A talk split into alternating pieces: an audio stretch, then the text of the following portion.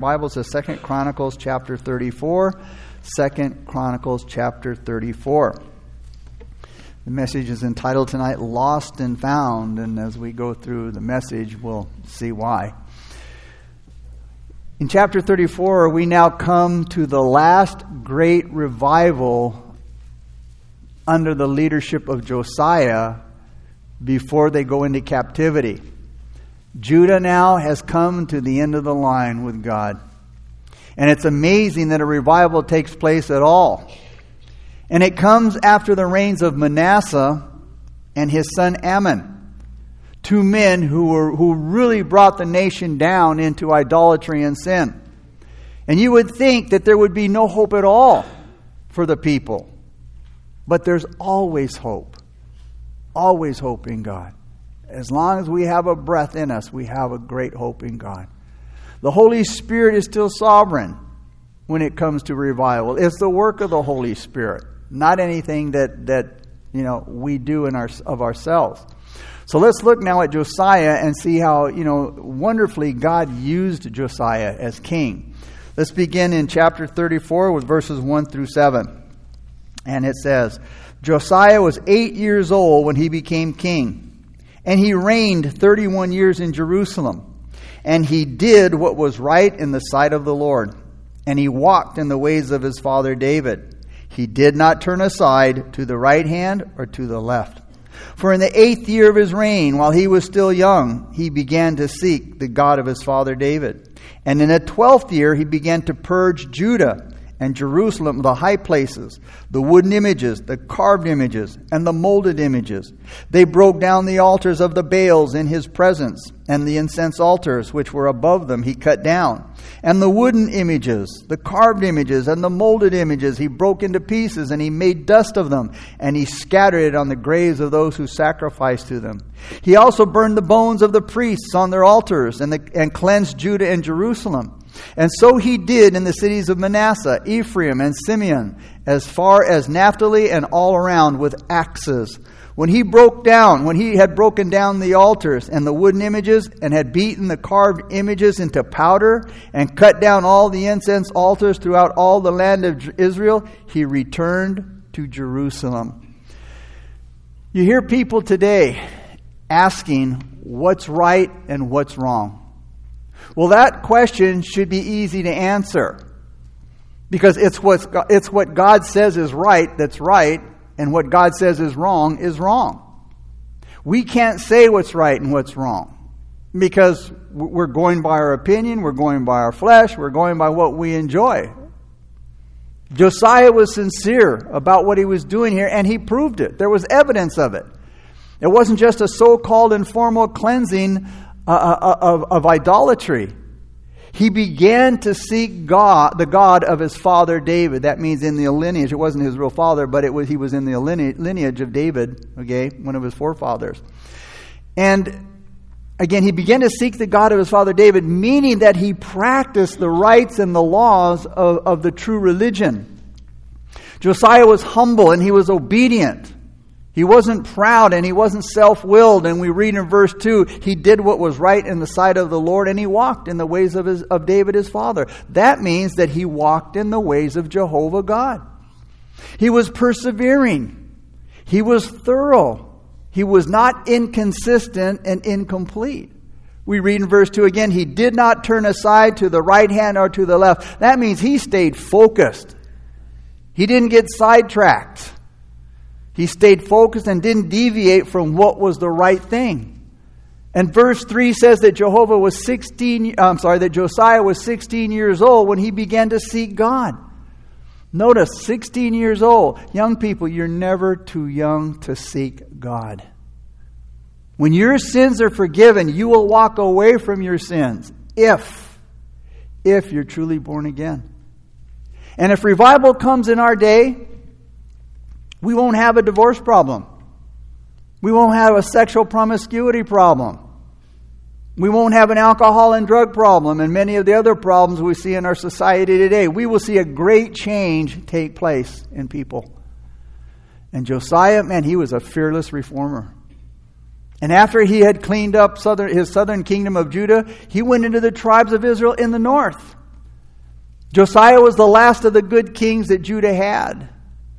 And after he died, all the kings after him weren't that good. And they helped to ruin Judah. But Josiah, and he, he, he performed bravely. And in verse 3, we have a record of some of his impressive performance, especially his pursuing God and his purifying, cleansing himself for God. Now, in pursuing God, it says that he began to seek after the God of David, his father. Even though he was only 16 years old, he started to seek God. Young people say, Oh, I have plenty of time to seek God. I know at 16, I didn't even think about God. He was nowhere in my mind other than religion when I, you know, go to Catholic church every once in a while and I made my confirmation at a certain point in my life. But other than that, I felt like I was doing what I needed to do. Because we can, at that age, young people think they have plenty of time to see God. But, you know, there's a lot of things I want to do before I, you know, uh, get religion, as we used to call it.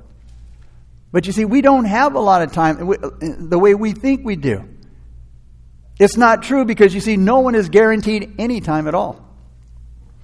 And being young is not an excuse for not seeking God. And then we see Josiah cleansing, his, his purifying for God. He started to clean up Judah and Jerusalem. Josiah kept himself busy with making godly spiritual changes, which was badly uh, needed in Judah. And it's important to see that Josiah started this reform. He started this reform after he began to seek the Lord for himself. And the point is, if, if you're going to lead others to the Lord, if you're going to try to lead them on the right path, you first have to get on the right path. If you're going to cleanse the land and the surroundings uh, you're surrounded, you have to purify yourself first. You have to get right with God. If you're going to try to get others right with God, you know what? They want a good example.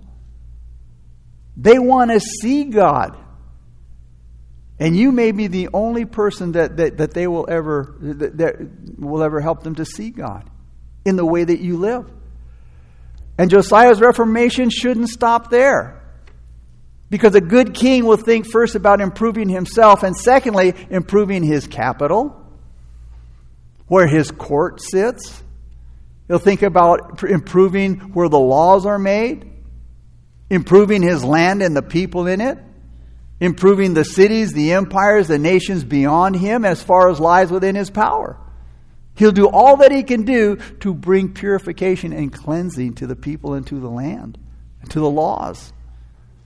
The cities of Manasseh, Ephraim, and Simeon, even as far as Naphtali, in, in their ruins around the area. A good king will spread his influence as far as he can, as far as possible. And in particularly, he will try to be helpful to those people in his neighborhood that are less enlightened, you know, that, that know less about God or, or are more needy than himself. Then we see the method of his reformation, what he did. The reformation was carried out by the king. It was, it was sincerely planned. It was a detailed plan, and it was complete, but it was violent. Suggested in verse 6 by the words with axes. Look at verse 6. It says, he burned the bones of the priests, on verse 5, on the altars and cleansed Judah and Jerusalem, in verse 6. And so he did in the cities of Manasseh, Ephraim, and Simeon, as far as Naphtali and all around. No, he did it with axes. Now, the word axes here means swords. So again, he, he, he you know, he, he did it violently.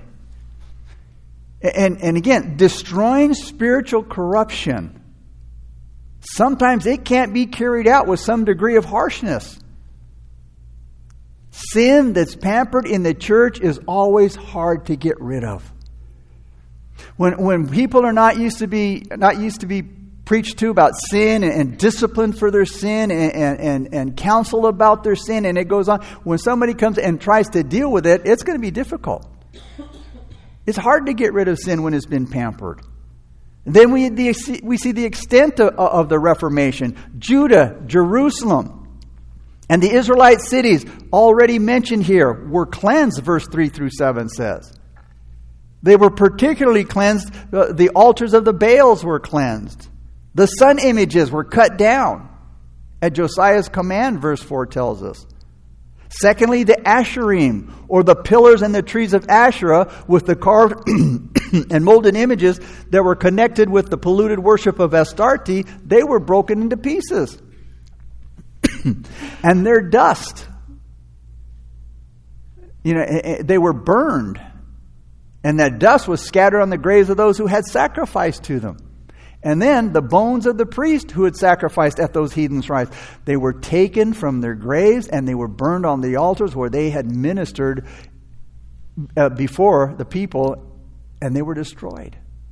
Now, here's the lessons of 1 through 7 the benefit of early godliness.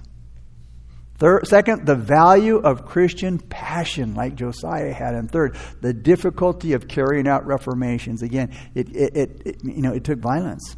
Harshness, in other words. Let's look at verses 8 through 13 now. And the scripture reads In the 18th year of his reign, when he had purged the land and the temple, he sent Shaphan the son of Azaliah, Maaseiah the governor of the city, and Joah the son of Joahaz the recorder to repair the house of the Lord his God. When they came to Hilkiah the high priest, they delivered the money that was brought into the house of God, which the Levites who kept the doors had gathered from the hand of Manasseh and Ephraim, from all the remnant of Israel, from all Judah and Benjamin, and which they had brought back to Jerusalem. Then they put it in the hand of the foreman who had the oversight of the house of the Lord. And they gave it to the workmen who worked in the house of the Lord to repair and to restore the house and, and, they gave it to the craftsmen and, build, and, and, builders to buy hewn stone and timber for the beams to the floor, uh, w- through the floor of the houses which the kings of Judah had destroyed. And the men did the work faithfully. Their overseers were Jahath and Obadiah, the Levites, of the sons of, uh, of Merari and Zechariah, and Meshullam of the sons of the Kohathites to supervise. Others of the Levites, all of whom were skillful with instruments of music, were over the burden bearers and were overseers of all who did work in any kind of service. And some of the Levites were scribes, officers, and gatekeepers. So in verses 8 through 13, we see Josiah repairing the temple. We see, first of all, the lessons here. First of all, the value of order. Again, Josiah had a well laid plan. Secondly, we see the efficiency that's guaranteed by dividing up the work. They had certain people, skillful craftsmen, to do certain things. You see, God gives gifts to his people to do certain things. You know, uh, many times we, we, we have the desire to do something, but we may not be skilled at it. But we see here, God uses the word skilled he had skilled craftsmen to do certain things. So again, we see the efficiency that's guaranteed by dividing up the work, the value of then secondly or thirdly, the value of cooperation. These people work together. So there's a value to order. There, we see the efficiency of dividing up the work, and we see the value of people cooperating together in getting the job done. Verses 14 through 17. Now, when they brought out the money that was brought into the house of the Lord, Hilkiah the priest found the book of the law of the Lord given by Moses. Then Hilkiah answered and said to Shaphan the scribe, I have found the book of the law in the house of the Lord. And Hilkiah gave the book to Shaphan. So Shaphan carried the book to the king, bringing the king word, saying, All that was committed to your servants they are doing. And they have gathered the money that was found in the house of the Lord and have delivered it into the hand of the overseers and the workmen. Notice, finding the, uh, Hilkiah found the word of God, the book of the law, in the temple as they were working in the temple. And in when Hilkiah found the book of the law in the temple, this was the turning point in Josiah's reformation.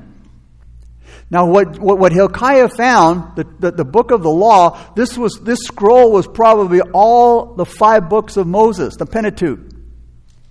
It, you know, it, it, was like, you think about it, and, it, and it, it doesn't seem possible, but it's like losing the Bible in the church. And here's the saddest part not missing it for years. And you know what? A lot of people sit in churches all over the United States and other countries, and the Word of God is not preached, and they don't even know it. It's kind of the same thing. Hilkiah the priest found the book of the law of God given by Moses. We see here that it was sinfully lost. God's Word. I mean, what a treasure God's Word is. And you would think words that God had spoken to this nation through Moses, that is, the statutes and the judgments and the com- commandments that he ordered them to keep and, and, and that formed their great glory as a people, would be a, a great treasure to them. The psalmist said in Psalm 119, 162, I rejoice at your word as one who finds great treasure.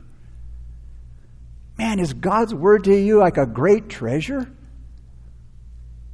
Now, you probably have a lot of things, maybe, you know, that, that you've got maybe from, you know, your parents or grandparents that you treasure.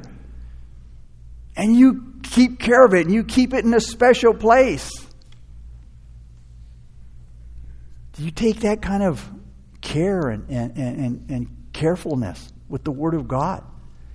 You see, if you truly uh, treasure something, You'll take care of it. And yet, this law of God, God's Word, had been so sinfully neglected that the very knowledge of it pretty much had all but disappeared from the land.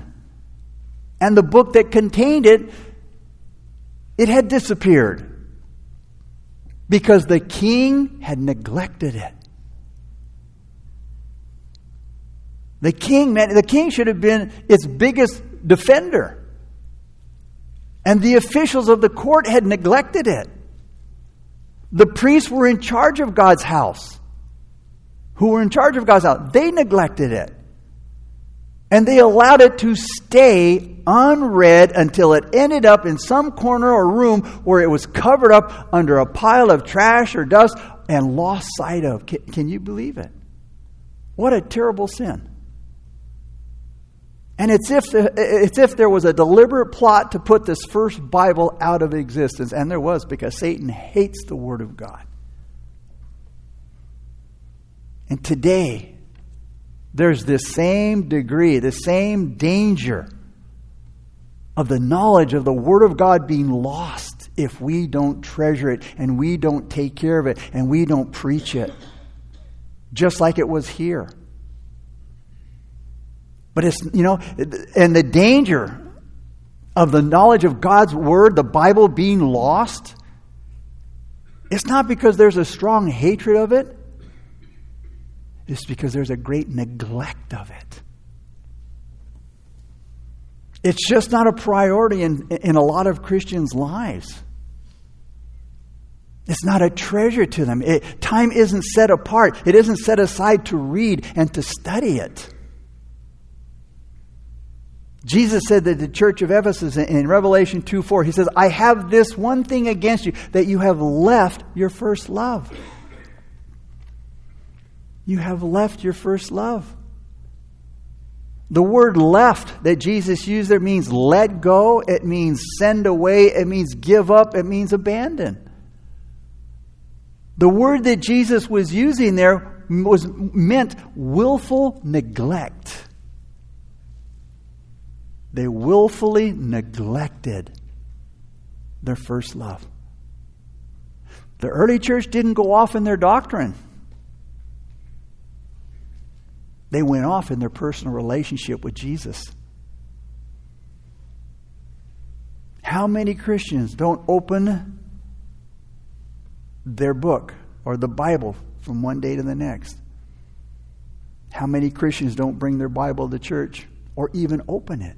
in church. Many church going Christians are just as unaware of what's in the Bible as the heathen is in many faraway jungles.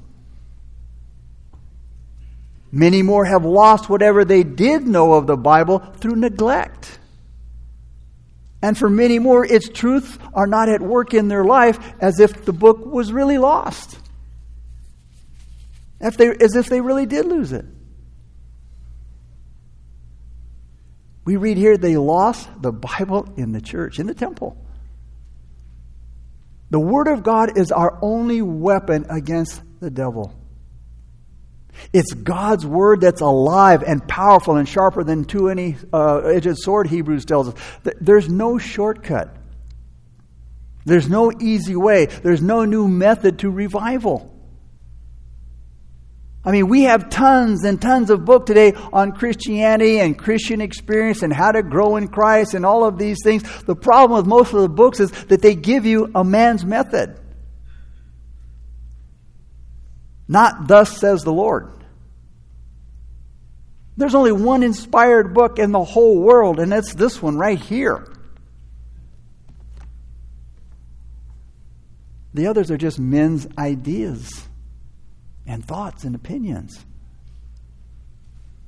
They're not telling us you need the Word of God. Let's get back to the Word of God. You see, we don't need any more of man's books. We have tons of man's books. All you have to do, go, do is go at, at, at just about any Christian bookstore. What we need is the big book, the best book, the Bible, God's Word. We don't need the book of the month. We don't need the current bestseller. We need the book of the ages, the Word of God. And how many churches today really do rest upon the Word of God and preach the Word of God? Many pastors who have deviated and departed from the faith, they've lost the Bible in their church in a sense. That's why today the church is weak and ineffective because of the neglect of God's Word. You want to see what the church should be like? Read the book of Acts. There's the church. There's what the church is to be like. Liberalism has gotten into many churches. The world has gotten into the church instead of we getting into the world with the gospel. There's a clear denial of God's word, even in so called evangelical churches. The word of God has been lost in the church and in the home many other places. The first thing Christians need to recognize is that revival is personal and it's individual. It starts in the heart. And it starts with a renewed love for the Bible. It starts with a renewed love for worship and a renewed love for the Lord Jesus Christ, not some banner or promotion on a building. And we need men and women today in all areas of life to honestly confess that we have not kept the word of the Lord to do according to all that's written in this book. Verse 21 says that. We need people to say, I have been wrong. I have neglected the Word of God. I have neglected my relationship with the Lord, and I'm going to get right with God. The book was found by Hilkiah, the high priest. He found the Word of God. And he put it back into the lives of the people. And a return to the Bible has to be the beginning of a revival. God has preserved His Word since the very beginning. If it wasn't important, you know, it, God would have let it get wiped out or destroyed a long time ago. God has wonderfully and miraculously protected His Word since the beginning, all through the ages, from the neglect of hateful and godless men. And it was Josiah's passion to repair the temple. And that made it possible for finding the book, and it was found just in time to give direction to these improvements that Josiah wanted to make. And it was reverently examined. Hilkiah recognized the book when he saw it. And verse 15 says he, he, he gave it to Shaphan the scribe. And then Shaphan the scribe read it, verse 18 says, and Shaphan turned the pages with excitement, and with a scribe's instinct, he was satisfied. Man, this is the real thing. This is God's word. So he takes it with him. He reads it slowly, especially the parts that were new to him. Man, our biggest concern should be to know what God's will says to us.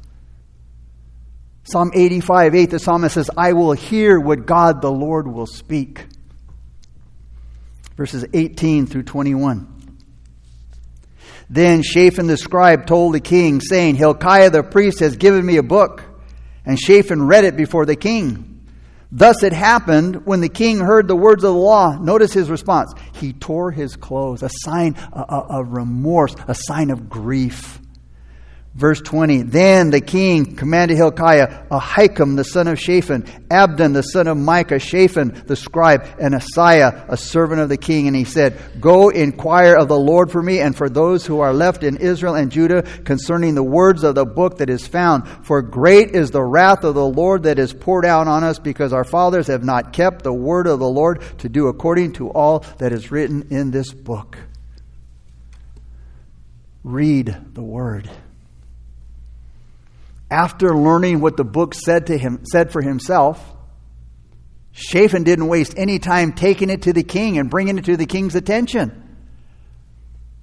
And when he read it, he found out that the book, man, it had some strong, terrible warnings in there. It had some strong condemn- condemnation for those who didn't do all that was according to what the book said. Shaphan wasn't sure how Josiah would, would react to this whole message. But what's neat here, Shaphan didn't want to influence how, how Josiah would receive the book by anything that he said. He just read it to him. He let the book speak for itself. You guys, God's word doesn't need defending. He starts by saying, I did what you told me, King. I gave the money for repairing the building to the workers. Oh, by the way, look what I found. And then Shaphan shows the book, the law, to the king that Hilkiah the high priest found and gave to him. Man, this got the king's attention right away, and Shaphan began to read it to him. And as Shaphan read it to the king, notice the king's response. He had an immediate and overpower, it had an immediate and overpowering effect on him. He tore his clothes. Again, at that time, that was a sign of grief, a sign of sorrow. He was grieved and he was sorrowful because the word of God had not been, had, had not been applied, it had not been followed for such a long time. How people respond to God's word is a good indicator of how of, of their spiritual appetite, how hungry they are for the things of God, and how strong their desire is to please the Lord. Our purpose for reading the book isn't for head knowledge. It's not just for information, it's to learn the whole counsel of God. And we don't read it just to look for the, the, the wonderful promises. There are many, yes. And we do want to know the promises of God. But we, won't, we don't want to ignore the warnings either. Or think, well, you know, th- this part of the Bible, it, it, it doesn't pertain to me. Man, we could spare ourselves a whole lot of hurt and injury if we would heed the warnings of the Word of God.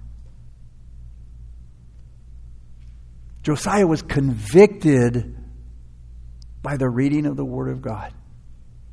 And it's so awesome how the Holy Spirit makes the reading and the preaching of the Word of God an effective way of convicting and converting sinners. I mean, some of the most miraculous things have often happened just by reading the Word of God by itself. I mean, that's how I got saved. Just reading Romans chapter 7 wanting to do right and always doing wrong. That was me. Knowing what was right, but always doing what was wrong.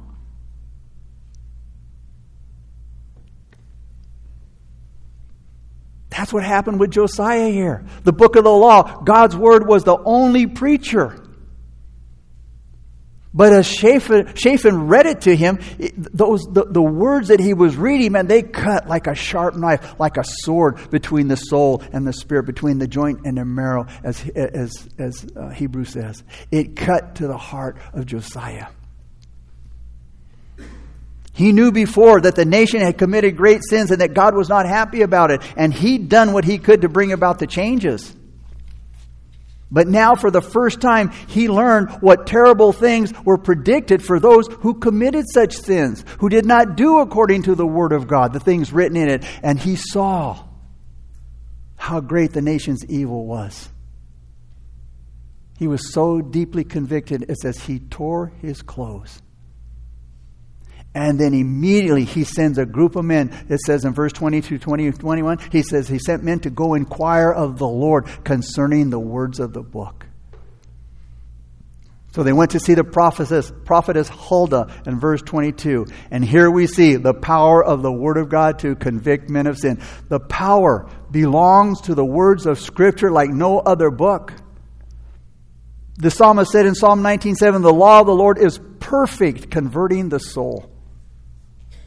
Hebrews 4:12 The word of God is quick and powerful and sharper than any two-edged sword.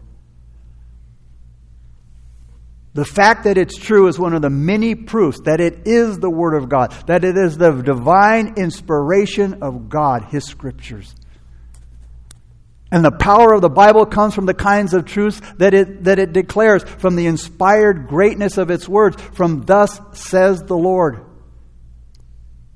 which stands behind those words I said them, God says. They're coming from me, they're my word.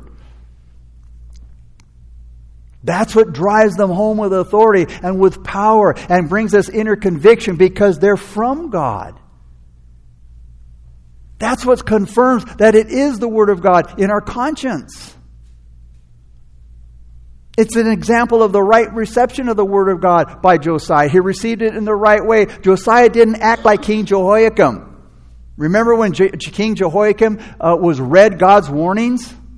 Remember what he did? He took a knife and he cut the scroll to pieces and he threw it in the fire.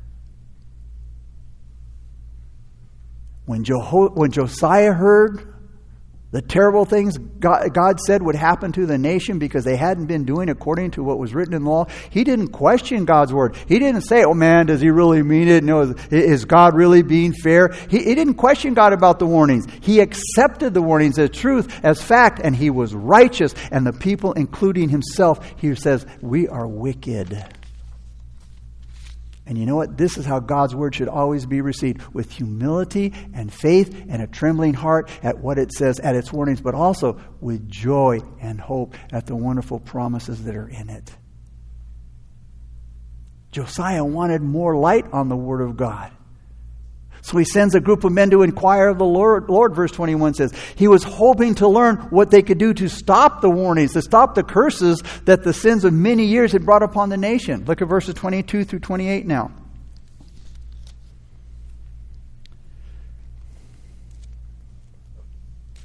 Verses 22 through 28. So Hilkiah and those that the king had appointed went to Huldah the prophetess, the wife of Shallum, the son of, uh, of Tokhath, the son of uh, Hasrah, keeper of the wardrobe. She dwelt in Jerusalem in the second quarter, and they spoke to her to that effect.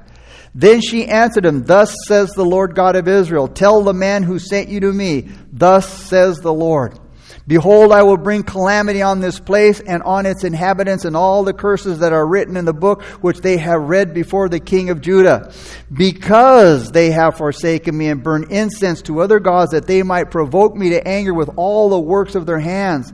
Therefore, my wrath will be poured out on this place and not be quenched. But as for the king of Judah, who sent you to inquire of the Lord, in this manner you shall speak to him. Thus says the Lord God of Israel. Notice how many times, thus says the Lord. Concerning the words which you have heard, because your heart was tender, and you humbled yourself before God when you heard his words against this place and against its inhabitants, and you humbled yourself before me, and you tore your clothes, and you wept before me. I also have heard you, Josiah, says the Lord. Surely I will gather you to your fathers, and you shall be gathered to your grave in peace, and your eyes shall not see all the calamity which I will bring on this place and its inhabitants. So they brought back word to the king. The person they went to see was the prophetess named Huldah, who lived in Jerusalem. The word was confirmed by her. Now, she couldn't give them much comfort but she could only confirm the warnings Josiah, they're true. She said in verse 23 and 24, Tell the men who sent you, this is what God says. I'm going to bring calamity on this place. Why? Because the people, she said in verse 25, because they have forsaken me and they have burned incense to other gods. Because the people had committed sins that the Word of God had condemned. You cannot commit sin and not expect judgment. But God had mercy upon Josiah. She said, Tell the man, and she was speaking to the king. Josiah was a common man, though he was a king. She didn't have a message, she had no message of comfort. But to the king of Judah, as an individual with spiritual needs and spiritual concerns, she had a word of, of mercy for him. She said, Because of you, Josiah, in verse 27, she says, Because your heart was tender and you humbled yourself when you heard of the misery and the curse that would come upon the land, God hurt you. And God said He would spare you from the evil that would come. And if the nation repented like Josiah did, they'd probably be spared too. Because you see, God never rejects the humble and the truly repentant at heart. God's word says, On this heart I will look, on him who is poor of a contrite spirit and who trembles at my word. Isaiah 66 2. He says, I will protect them from the evil to come. Verses 29 through 31. Then the king sent and gathered all the elders of Judah and Jerusalem.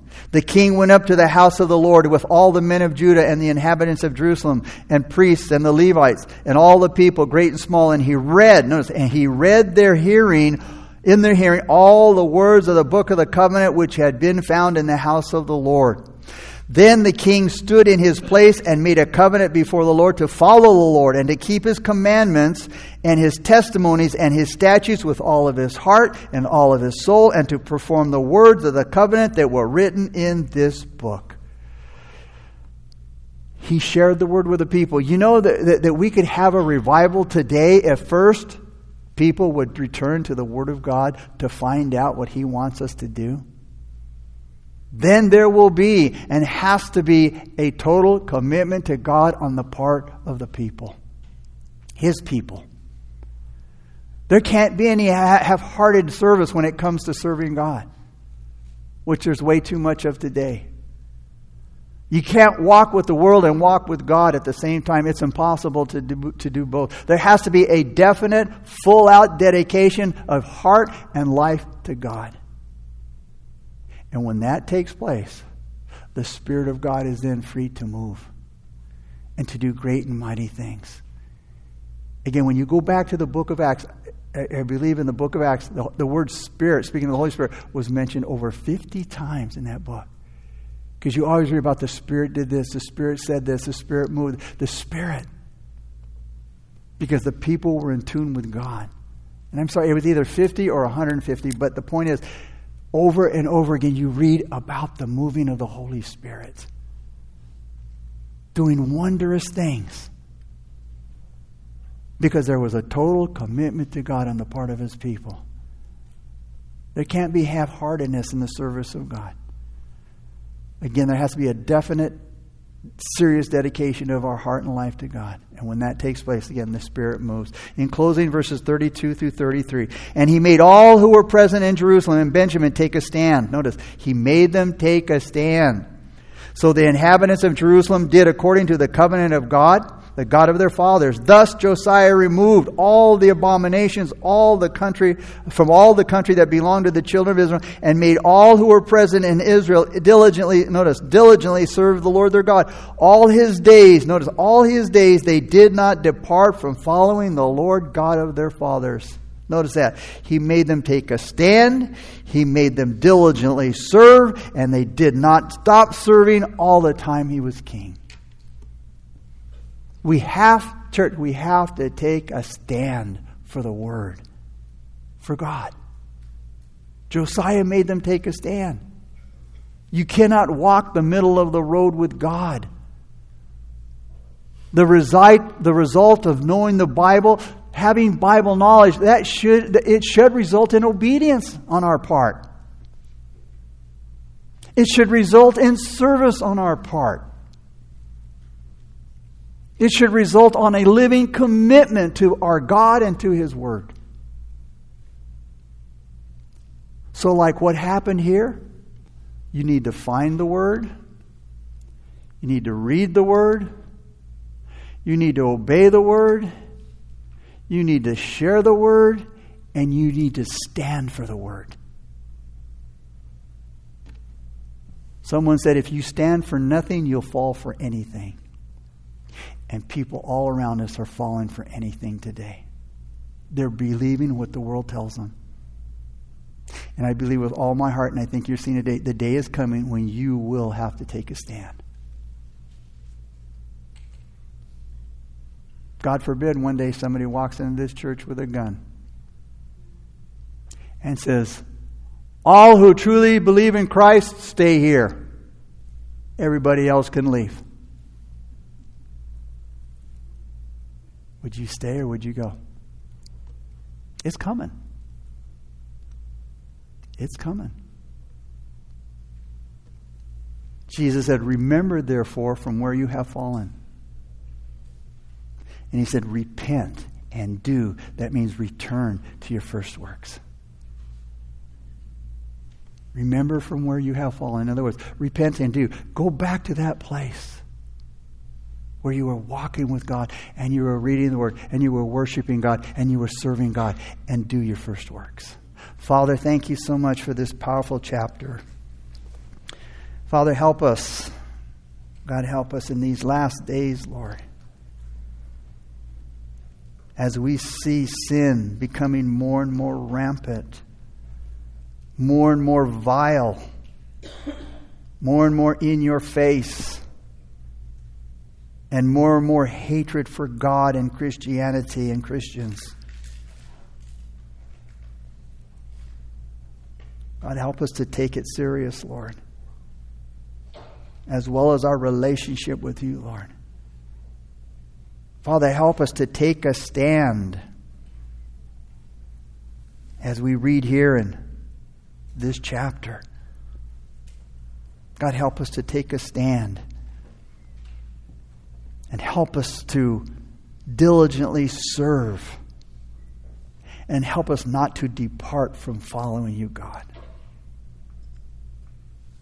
Maybe you're here tonight and you don't know Jesus Christ as your Lord and Savior. You're not born again. Or maybe you thought you were born again. And you thought that going to church was enough. Know that Jesus said, unless you are born again, you will not see the kingdom of God. The worship team is going to lead us in a time of worship. And if you feel the need, the pressing urgency of God upon your heart to do right, to make things right, you feel like Josiah. You tore, figuratively speaking, you, you, you've torn your clothes in conviction. Then, as we worship, you get up out of your seat, you make your way down the aisles towards the steps up front. I'll meet you there, and when the song is over, we'll sing a, a, a simple, we'll pray a simple prayer of faith together.